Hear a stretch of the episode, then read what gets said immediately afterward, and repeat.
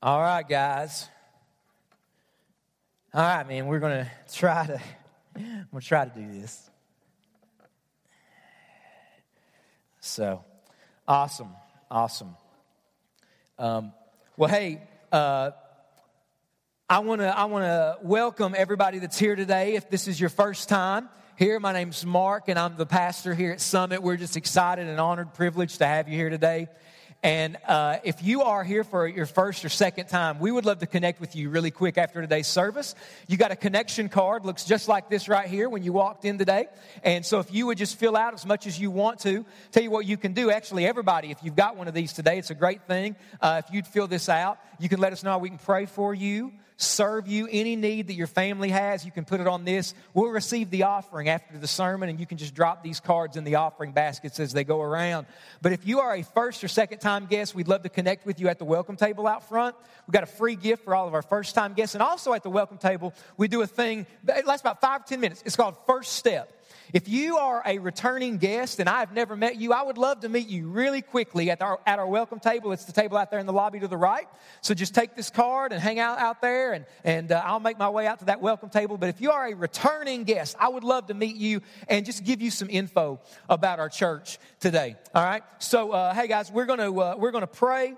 And uh, I want to pray one more time as we are diving in to God's Word. Man, I'm excited about what we get to uh, what we get to unpack today. So let's, uh, let's ask God to uh, bless our time here. Let's pray real quick. Jesus, your word's alive and active. It's sharper than a double edged sword. This is not word. These are not just simply words on a page. This is your breath on a page.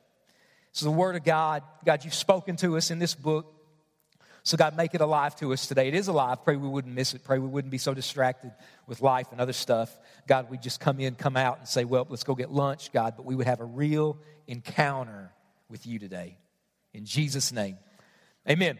Amen. Hey, I'm diving right in, man. Matthew 2. All right, so go ahead and turn it on on your phone. Open it up on the Summit app. There's a Bible in there. It's going to be on the screen in just a minute. Matthew chapter 2, uh, verses 1 through 8. And then we're going to read verses 16 through 18. All right, so Matthew chapter 2, verses 1 through 8 is where we're going to be at this morning. Go ahead and open those up. Open it up on your phone, whatever you're packing today. If you got nothing, um, hey, if you got nothing, we got free Bibles in the back. That table there, you ain't got to bum one or even act like you're stealing it. Just take it want you to have a Bible, all right? But Matthew 2, verses 1 through 8. And um, let's just read this together here. Like I said, words are on the screen, probably behind me. Hopefully they are, but this says this Now, after Jesus was born in Bethlehem of Judea in the days of Herod the king, behold, wise men from the east came to Jerusalem, saying, Where is he who has been born king of the Jews? For we saw his star when it rose and have come to worship him. When Herod the king heard this, he was troubled, and all Jerusalem with him. And assembling all the chief priests and scribes of the people, he inquired of them where the Christ was to be born. And they told him in Bethlehem of Judea, for so it was written in the prophets. And you, O Bethlehem, in the land of Judah, are by no means least among the rulers of Judah. For from you shall come a ruler who will shepherd my people Israel. Then Herod summoned the wise men secretly and ascertained from them what time the star had appeared. And he sent them to Bethlehem, saying, Go and search diligently for the child. When you found him, bring me word that I too may come and worship him. Now let's skip down to verse 16. Then Herod, when he saw that he had been tricked by the wise men, became furious, and he sent and killed all the male children in Bethlehem and in all that region who were two years old and under, according to the time that he had ascertained from the wise men. Then was fulfilled what was, what was spoken by the prophet Jeremiah. A voice was heard in Ramah, weeping and loud lamentation. Rachel weeping for her children. She refused to be comforted because they are no more. Hey, everybody knows that there are two things you're never supposed to talk about when you get together with family, colleagues, friends, whatever, especially around the holidays. There's two things you're never supposed to talk about. What are they? You tell me. They are what? Religion and politics, right? You never talk about religion and politics. I don't know how your Thanksgiving was or maybe what you're looking forward to at Christmas, but maybe you know that your family members voted for the other person and you're, you're just trying to figure out a way to get in there, get what you, get the presents, open them up, and get in the car and head home before there's some drama. Maybe there's some drama like that at Thanksgiving. But, but everybody always says there's two things you never talk about because they are always sure to stir something up religion and politics. And the Bible takes the exact opposite approach. Okay? I mean, you talk about religion. I mean, here's Jesus, and regardless of what you think about Jesus here today, you're a Christian or not, we can all agree Jesus is an extremely influential person. Can we agree on that?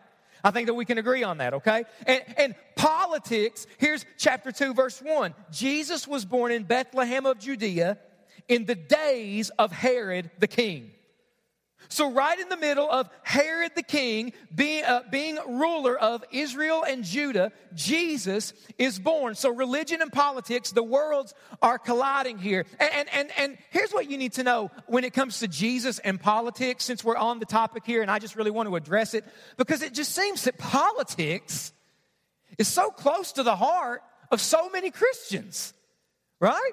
We just get fired up about it. And, and on the other side of this election cycle, people, people maybe lost friendships, lost relationships because of how closely we hold politics or, or the ideology of a political party. Did you know that Jesus wasn't really much into politics, it seems?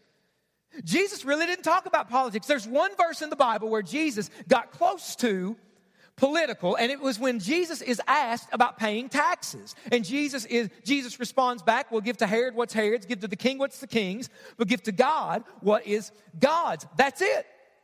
Jesus never gave a sermon on politics. He never spoke about politics at great length. I mean if jesus had a facebook twitter and instagram this whole election cycle and on election day i think it probably been would have been pretty quiet when it came to politics. But he was born in a political situation so, so Herod is the king, and Herod was the king of Israel and Judah from 37 to 4 BC. And Herod was appointed king by the Roman authorities. Now, here's why that's a big deal. And you're like, well, why does that? I don't care that he was, I don't care that that happened. Here's why that's a big deal. Because in 1 Samuel, God makes a promise to King David that from King David, in his lineage, in his family tree, somebody in the family tree of David is going to be king forever. Somebody in the line of David is going to be King of Kings. Somebody in the line of David, God says, God makes a covenant with David. And he says, David, in your family is going to be somebody who's going to rule, be on the throne for eternity. So from that point forward, Israel and Judah, they are looking for somebody who's related to David to be king. Herod is not related to David. Herod is put in power by Roman authority. So, what that means is they know that he is not the one, that he's not anybody that God promised. So, the Jews had no respect for Herod. But Herod was known for at least two things. One thing Herod was known for, he was a builder. He rebuilt the temple in Jerusalem. He rebuilt cities. He built, he built buildings. I mean, I mean, this guy was a builder. Also, he was ruthless.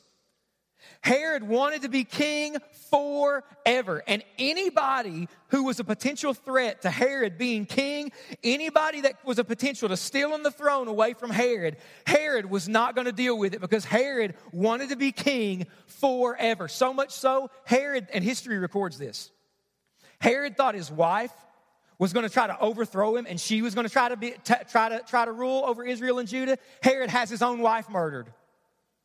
He thought the same thing about some of his sons. He has some of his own kids murdered because he thought they were going to try to overthrow him and they were going to try to take the throne. And so Herod is a ruthless king. And if you notice, and you know this, maybe you're familiar with the Christmas story, in chapter 2, the wise men come to Herod. We're going to talk about the wise men next week, so come back. But the wise men come to Herod. Listen to their question in verse 2 Where is he who has been born king of the Jews. So the wise men come into Herod and they say, Herod, Herod, listen, we know that you're king, but did you hear there's another king?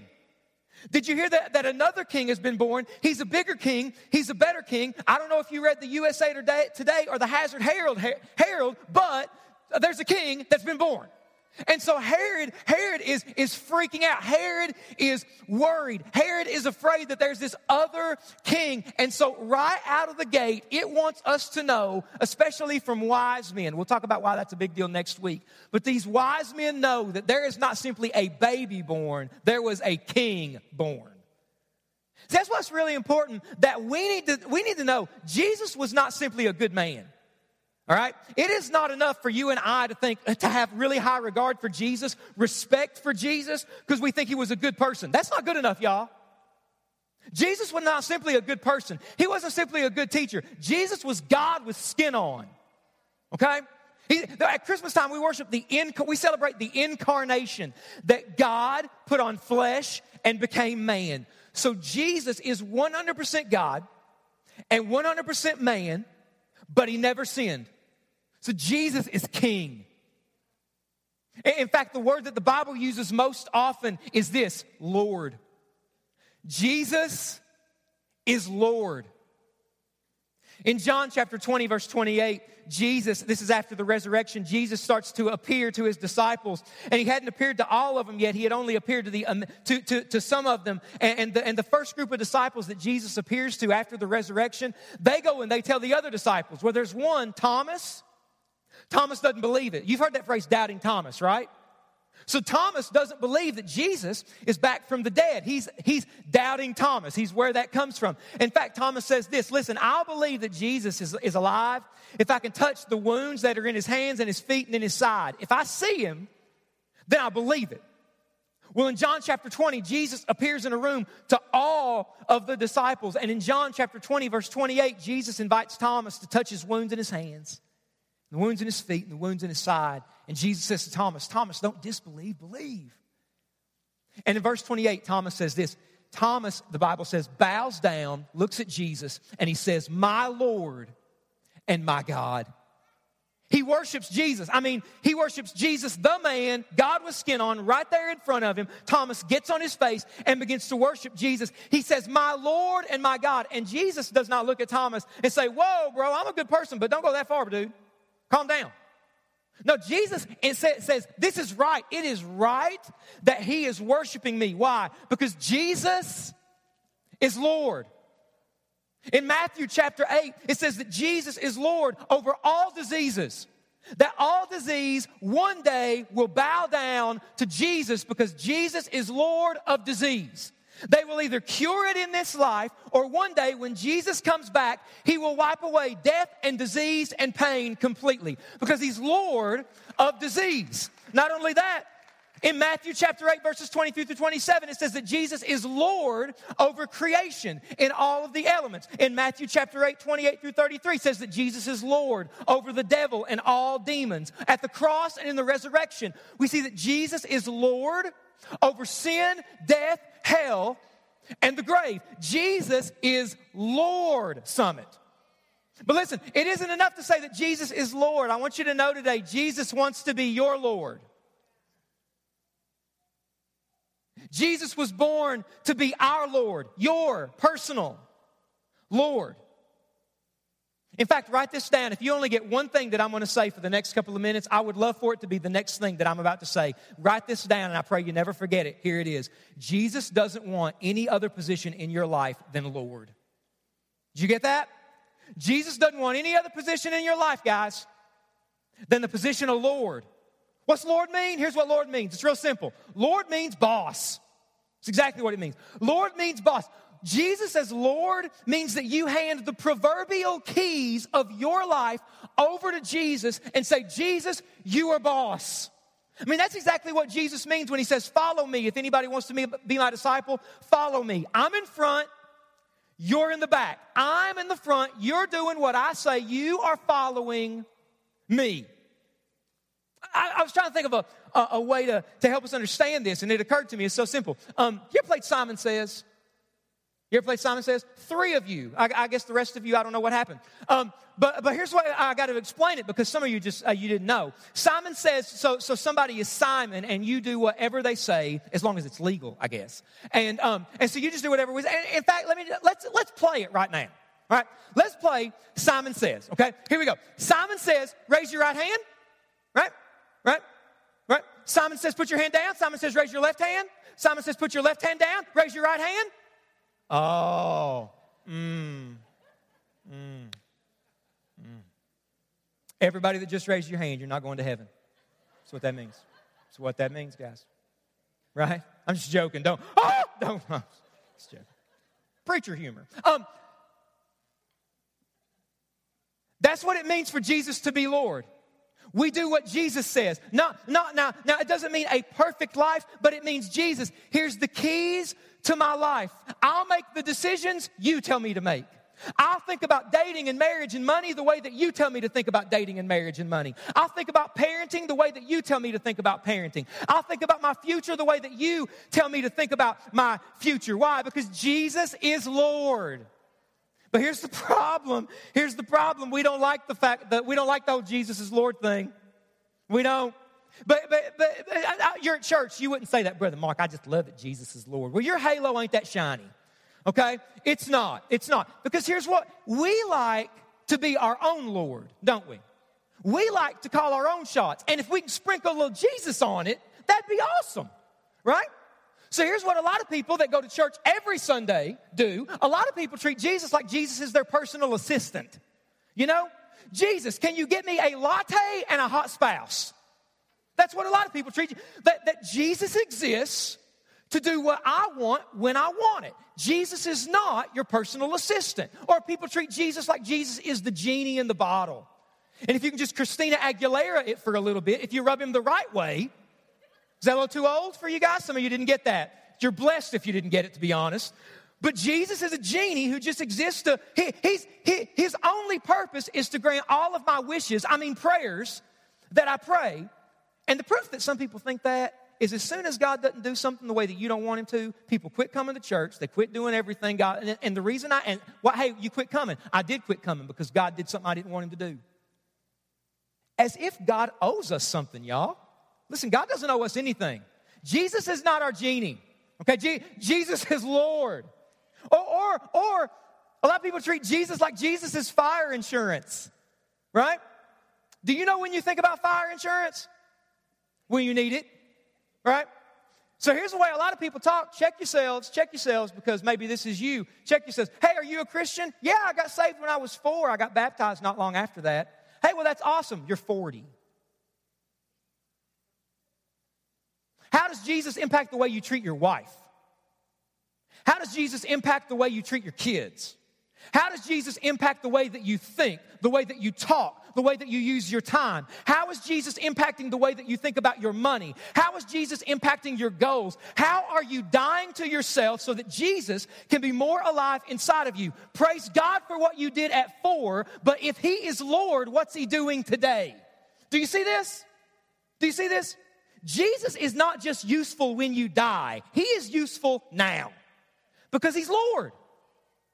Or a lot of people treat Jesus, and people think this way all the time. People treat Christianity, faith, religion, as, as if it's just an endless option on a religious buffet, right? Kind of like going to Golden Corral. You ever been to Golden Corral? Who's been to Golden Corral? Right? Praise the Lord. If you want proof that there's a good God in heaven, go to Golden Corral, right? I love, I, I, love Golden Corral. And I love Golden Corral because Golden Corral is one of the only places in the world where you can go and you can get a plate and you just take that plate and you can get some steak and you can get some pizza and spaghetti and green beans and waffles and douse it in chocolate sauce. It's awesome, right? Well, people do that with Jesus and eternity all the time. Well, you know what? I really like that Jesus says if I ask him to save me, he will, so I don't have to go to hell. So I will ask him to save me because I hear that hell's hot. But you know what? I don't like that Jesus tells me to pray for my enemies. I'd actually like my enemies to get what they have coming to me. So I'll go over here to the Buddhism, Buddhism section and I'll take some karma. I'm following some of y'all on Facebook. Golly, man. Hashtag karma, checking in at Summit. Oh, um, I really don't like, I really don't like the thought that my family and friends might not, might not all go to heaven. I can't stand the thought of some of them going to hell. So I know that Jesus says he's the way, the truth, and the life, but I'm really going to go over here to the universalism section, and I'm going to secretly believe that all dogs and all people go to heaven. And while we're at it, it's 2016. Surely nobody seriously takes, take, listens to the Bible anymore when it talks about sex and marriage and dating. I mean, all my other friends are doing whatever they want. I think that I'll just do it too because, hey, God forgives. You know, what's it matter at the end of the day? Listen, it doesn't work that way. And it doesn't work that way because Jesus is Lord. So, ask the question Is Jesus your Lord?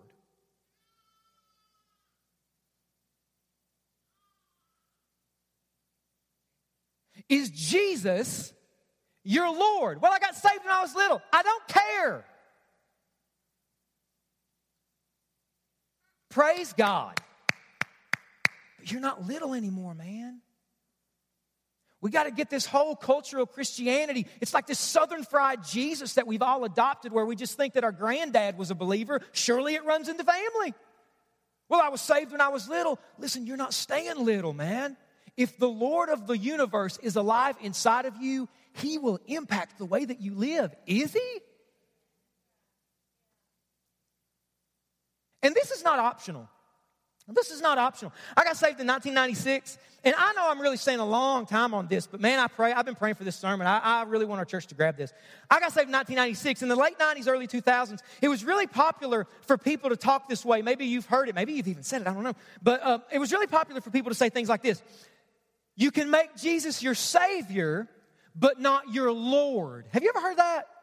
Right? I used to hear all, there used to be preachers that said stuff like that all the time. I think God might have killed them all. I don't know. But, um, but there would be preachers who would say things like this. Now, some of you, you've made Jesus your Savior, but you haven't made him your Lord. Today, make Jesus your Lord. It doesn't work that way. The reason I know it doesn't work that way is because for five years in this church, every single week, I have managed to quote Romans chapter 10, verses 9 and 10. I put it on the screen here. If you confess with your mouth that Jesus is Lord and believe in your heart that God raised him from the dead, you'll be what? There's no other way to get saved than to take the proverbial keys of your life and say, Jesus, you're Lord, I'm not. This is not optional. This is not JV Christianity. This is 101, bottom shelf, getting through the door. Jesus, your Lord, not me. Right? And, and, and when we say that Jesus is Lord, when the Bible says that Jesus is Lord, it doesn't mean that Jesus is this dictator that rules his people with an iron fist. No, man, listen, Jesus is the Lord who rules his people with love and mercy and grace and forgiveness and understanding. But make no mistake about it, Jesus is the Lord that leads. Is that, right? See, Summit, if Jesus is Lord, two things. I want you to see two things. If Jesus is Lord, it means two things. All right? If Jesus is Lord, it means two things. First, if Jesus is Lord, we should worship him. If Jesus is Lord, we should worship him. The wise men come to Herod, and here's all they know. Verse 2 Where's he who's been born king of the Jews? We saw his star when it rose. We have come to worship him. We've come to worship Jesus. Say, I'm not into worship. Yeah, you are. It's all you do. Worship is the reason you've been getting out of bed for 20 years, going to a job you hate, and you complain about it. But the reason you go to that job that you hate is because you like the money that that hateful job gives you and what you, what you can do with that money. Why? Because worship, worship is all we do. Everybody in the room worships something. Everybody does. Well, I'm an atheist. That's great. I was at one time too. I would love to have a conversation with you about that, but even atheists worship something. Some people worship themselves. Some people worship a celebrity. Some people worship a sports team. Some people worship a political party. Some people worship their job, their spouse, their kids, their car, their boat, their vacations, their retirement. We worship something. Everybody worships something. Worship is the reason that a grown man will go to a college basketball game, a Rupp Arena, and that man should have no business whatsoever taking his shirt off in public. And he takes it off and paints himself blue, and we can never unsee what we see in that moment. Why does a grown man do that? Worship. Right? Worship is why we do that. And listen, listen, listen. Every single time we worship something other than God, the Bible calls that an idol. What is an idol? Here's what an idol is. Tim Keller says it this way. Think, think through this. Think through this. An idol is anything more important to you than God. Anything that absorbs your heart and imagination more than God. Anything you seek to give what, only God can give you. An idol is whatever you look at and say in your heart of hearts, if I have that, then I will feel that my life has meaning. Then I'll know that I have value. Then I'll feel significant and secure. Can I just tell you that I do this all the time? I've done this so many times with this church. I've, I've thought to myself, oh man, if our church can get this size, oh man, if our church can do this, oh man, if, I, if our church can be like this, this, this, this, this, then I'll feel secure, secure, then I'll feel significant. And praise God that it's in those moments that God comes to me and says, Mark, you idiot.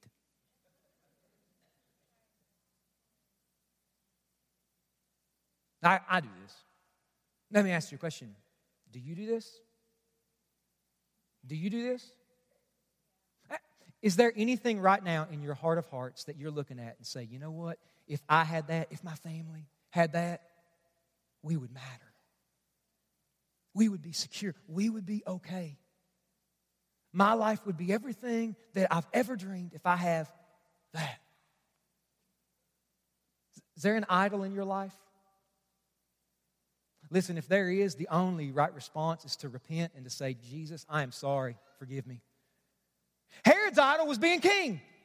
That was Herod's idol. Herod wanted to be king so bad that verse 16 through 18, he has every boy two years old and under in Bethlehem murdered because he didn't want anybody to come and take the throne from him. You say, listen, I'll never go that far. Okay, maybe you won't, but here's what we will do to keep our idols we'll lie to ourselves, we'll lie to other people, we'll lie to God. To justify keeping something in our lives that we know is hurting us, it's killing us, and Jesus was born in Bethlehem so that you and I do not have to waste our lives settling for the God substitutes that the world tries to give us when we were made to worship the one true and living Lord of the universe, Jesus.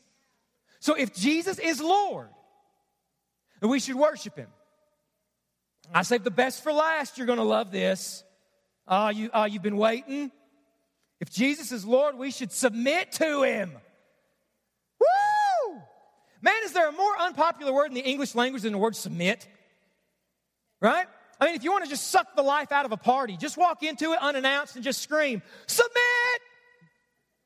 Right? Submit. We hate that idea. Why? Because we like to do what? What we want to do. We don't want anybody telling us what to do. We like to do our own thing. That's why I, I, love, I love, this is becoming one of my favorite verses. I memorized this verse. I love Romans chapter 13, 14. It just simply says this Put on the Lord Jesus Christ and make no provision for the flesh. Guys, that's so short you could memorize it and God will use it in your life. Put on the Lord Jesus Christ and make no provision for the flesh. That is not something you do one time, that's something you do every day. I got to put on Jesus when I'm walking into school today. I got to put on Jesus when I'm going to work today. I got to put on Jesus because people are talking about me and I want to respond in a way that God I don't think wants me to respond. I'm going to put on the Lord Jesus Christ. I'm going to put on the Lord Jesus Christ and I'm going to use my mind the way that He tells me to use my mind. I'm going to think thoughts that God wants me to think. I'm going to put on the Lord Jesus Christ and, and use words that the Lord Jesus Christ would want me to use. I'm, I'm going to put on the Lord Jesus Christ and I'm only going to use my body in the way that the Lord Jesus Christ tells me. I'm going to put on the Lord Jesus Christ in the area of my finances, and I'm going to ask Him how He wants me to use these finances. And no matter what He says, I'm going to begin to take steps to follow Him in obedience. I'm going to put on the Lord Jesus Christ. Let me just ask you a really simple question Is there an area of your life today, Summit, that you need to submit to the Lordship of Jesus? Is there?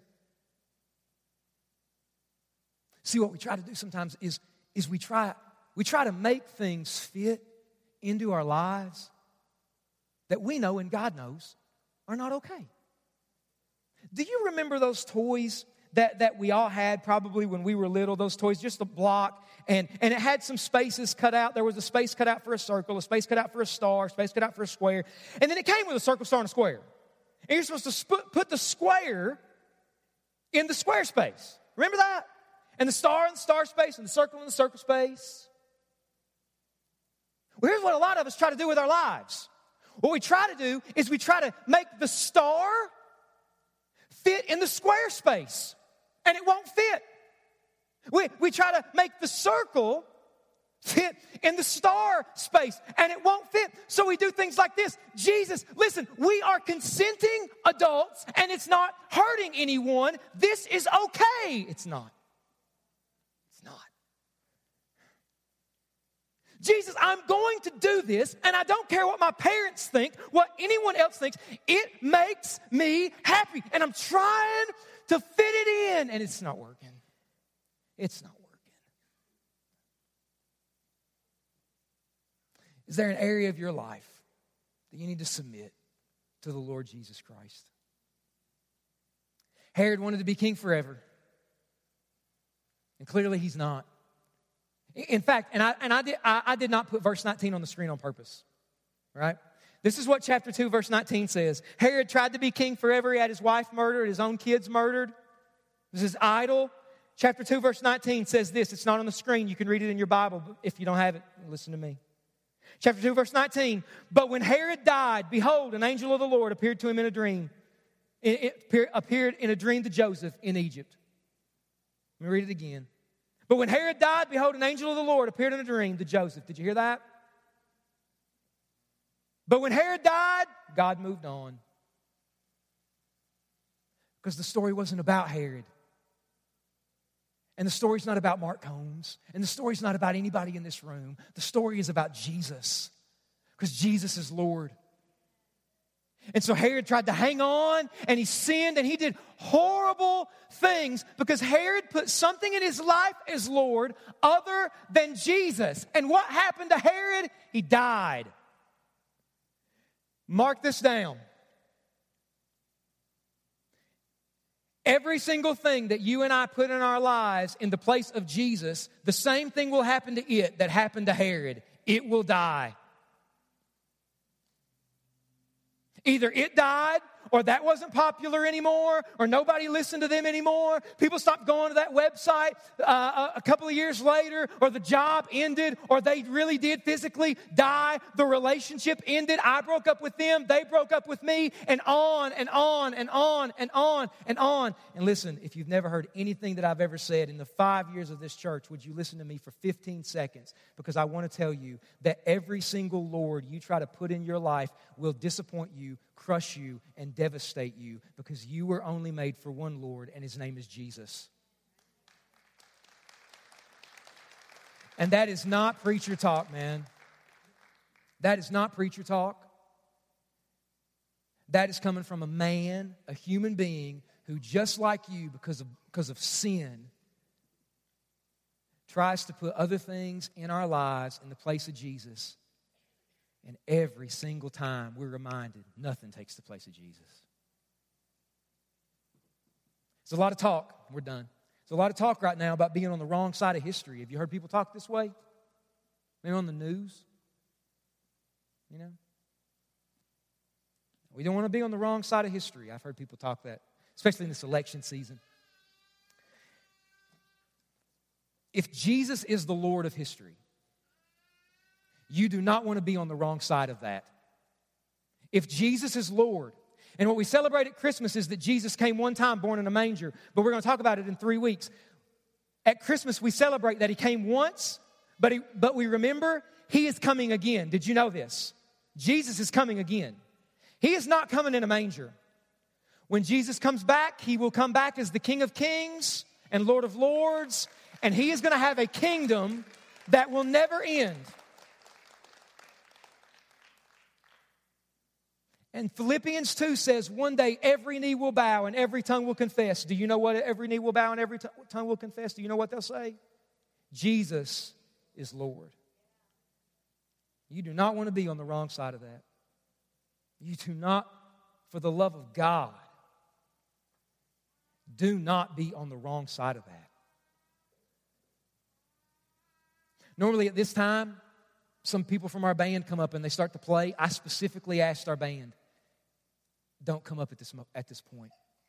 I just want to let this moment hang in the air. And I want to ask our church is there an area of your life that you need to submit to the Lordship of Jesus Christ? So, well, Mark, I'm afraid to. Mark, what if this happens? Mark, what about this? No, no, no, no. He is telling you just to submit that area to Him today. Everything after that, trust Him in obedience. But today, He's calling you to submit that to Him.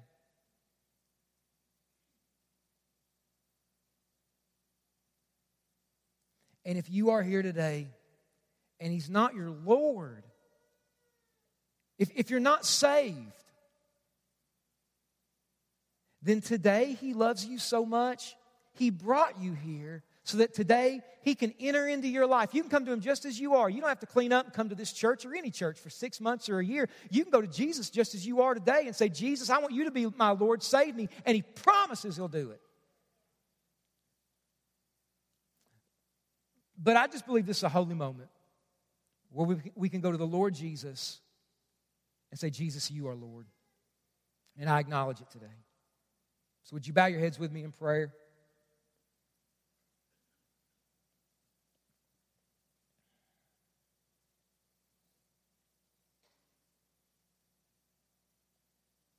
I just want you to think about that question. I want you to think about is there an area of my life that I need to submit to the Lordship of Jesus?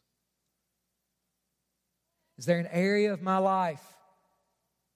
Jesus sees it. He says, That's mine. And for so long, we've been trying to tell him, No, it's mine. we've been trying to take it and take it and take it. And today, the Holy Spirit is convicting us. And if you are, if you are experiencing the conviction of the Holy Spirit, listen to me. He is not doing that to trap you. He's not doing that to say, ha ha, gotcha, or anything like that. No. He is doing that to set you free.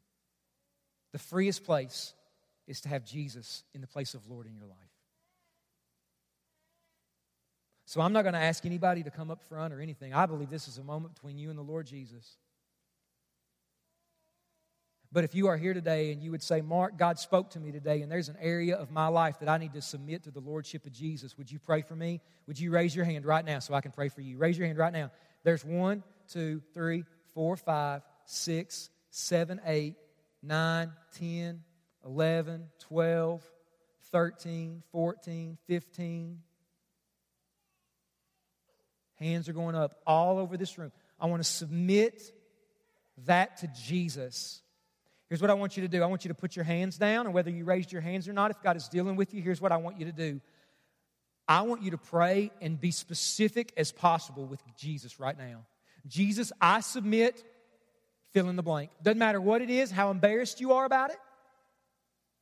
I submit this to you. Nobody knows I've been looking at this stuff, but you do, and I'm submitting it to you right now.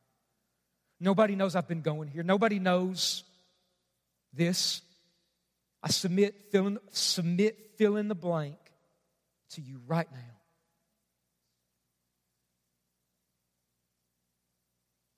And as we're just continuing in this season, the spirit of prayer in this room, is Jesus your Lord? Now, Jesus is Lord, but is he your Lord?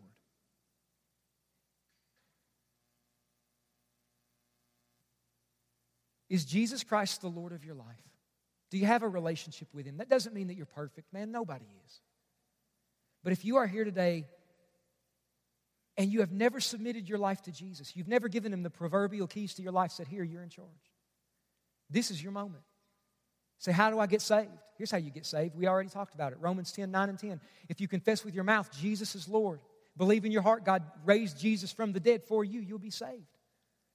So here's what I'm going to do I'm going to pray a prayer, and if you want to give your life to Jesus today and have Him be Lord of your life today for the very first time, right there silently where you're at, you can pray this prayer with me. Just repeat this after me. Say, Dear Lord Jesus, I want you to be Lord of my life. I give my life to you today to be Lord. Forgive me for my sin. Save me from myself. I give my life to you today.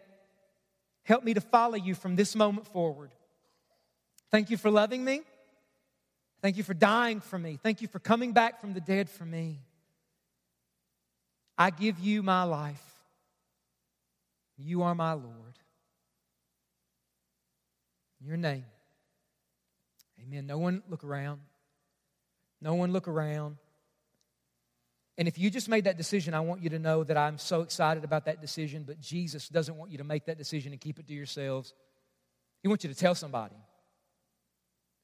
And so I'm going to count to three, and I'm just going to ask you if, if today you gave your life to Jesus Christ for the very first time, from the youngest to the oldest, I don't care who you are, how old you are, if today you made Jesus your Lord, today you got saved, today you gave him your life, if you did that today, soon as I say three, don't worry about what other people do. This is between you and God. I want you to shoot your hand high as, high as you can. Just say, Mark, today I'm making Jesus my Lord, and I want to celebrate with you today. One, two, three. Raise your hand high if that's you today. Today I'm making Jesus my Lord. He's not, He hasn't been before. I want to give Him my life today. Raise your hand right now if that's you. Just put your hand high in the air we'll celebrate that with you today. There's a hand right there in the back. God bless you for that hand.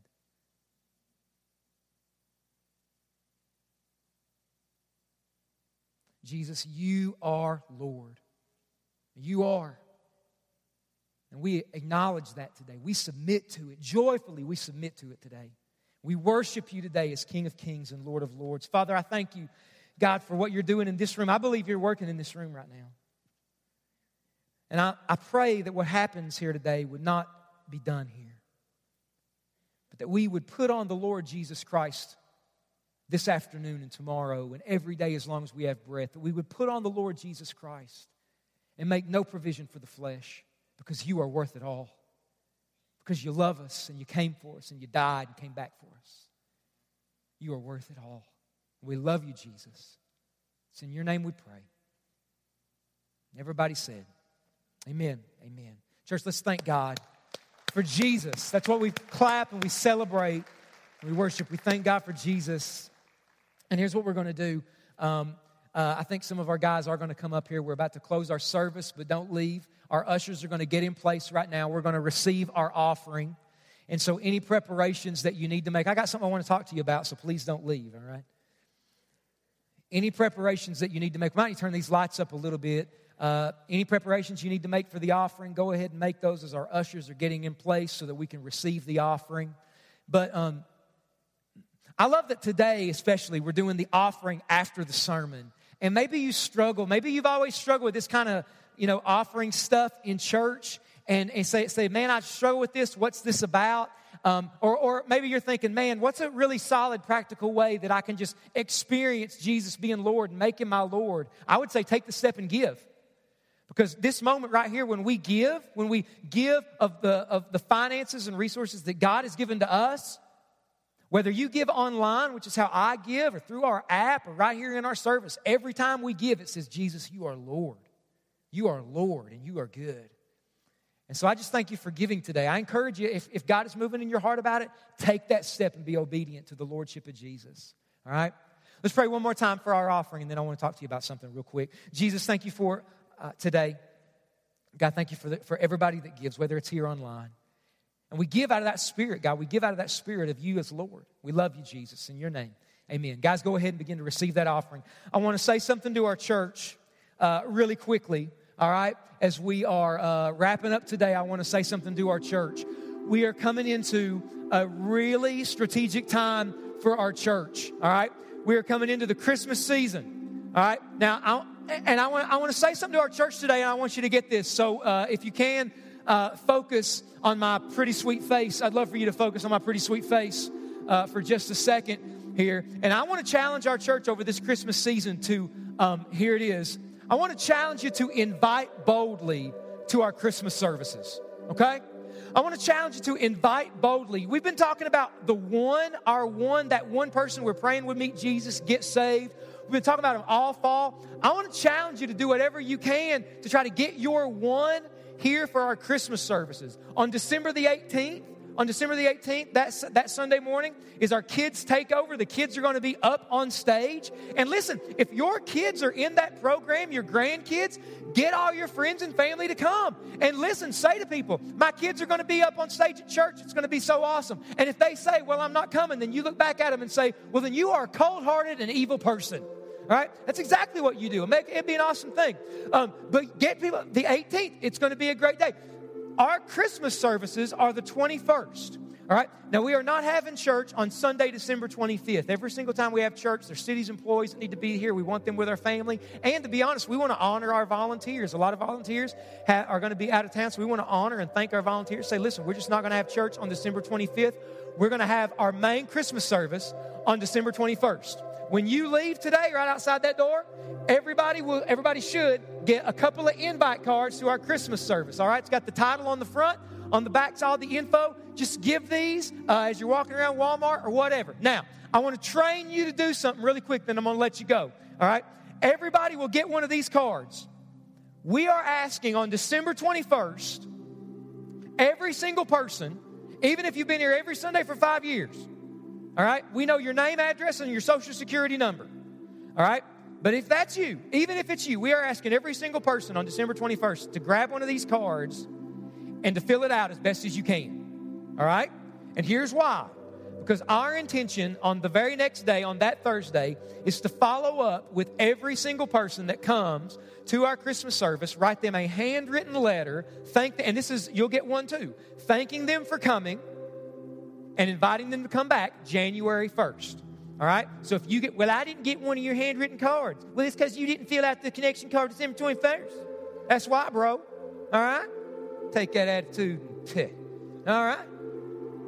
I'm asking you to fill this out. Say, well, I don't want to fill it out. Well, write your name real slow for about four minutes on December 21st, Sugarfoot. That's all you got to do. Okay? It's going to be awesome. All right? Hey, guys, listen, listen. Invite boldly to our Christmas services. All right, if you're a first, second time guest, we'd love to connect with you at our welcome table, guys. Thank you so much for being here today. Everybody stand up, bring somebody with you next Sunday. God bless you. You're dismissed. Love you guys.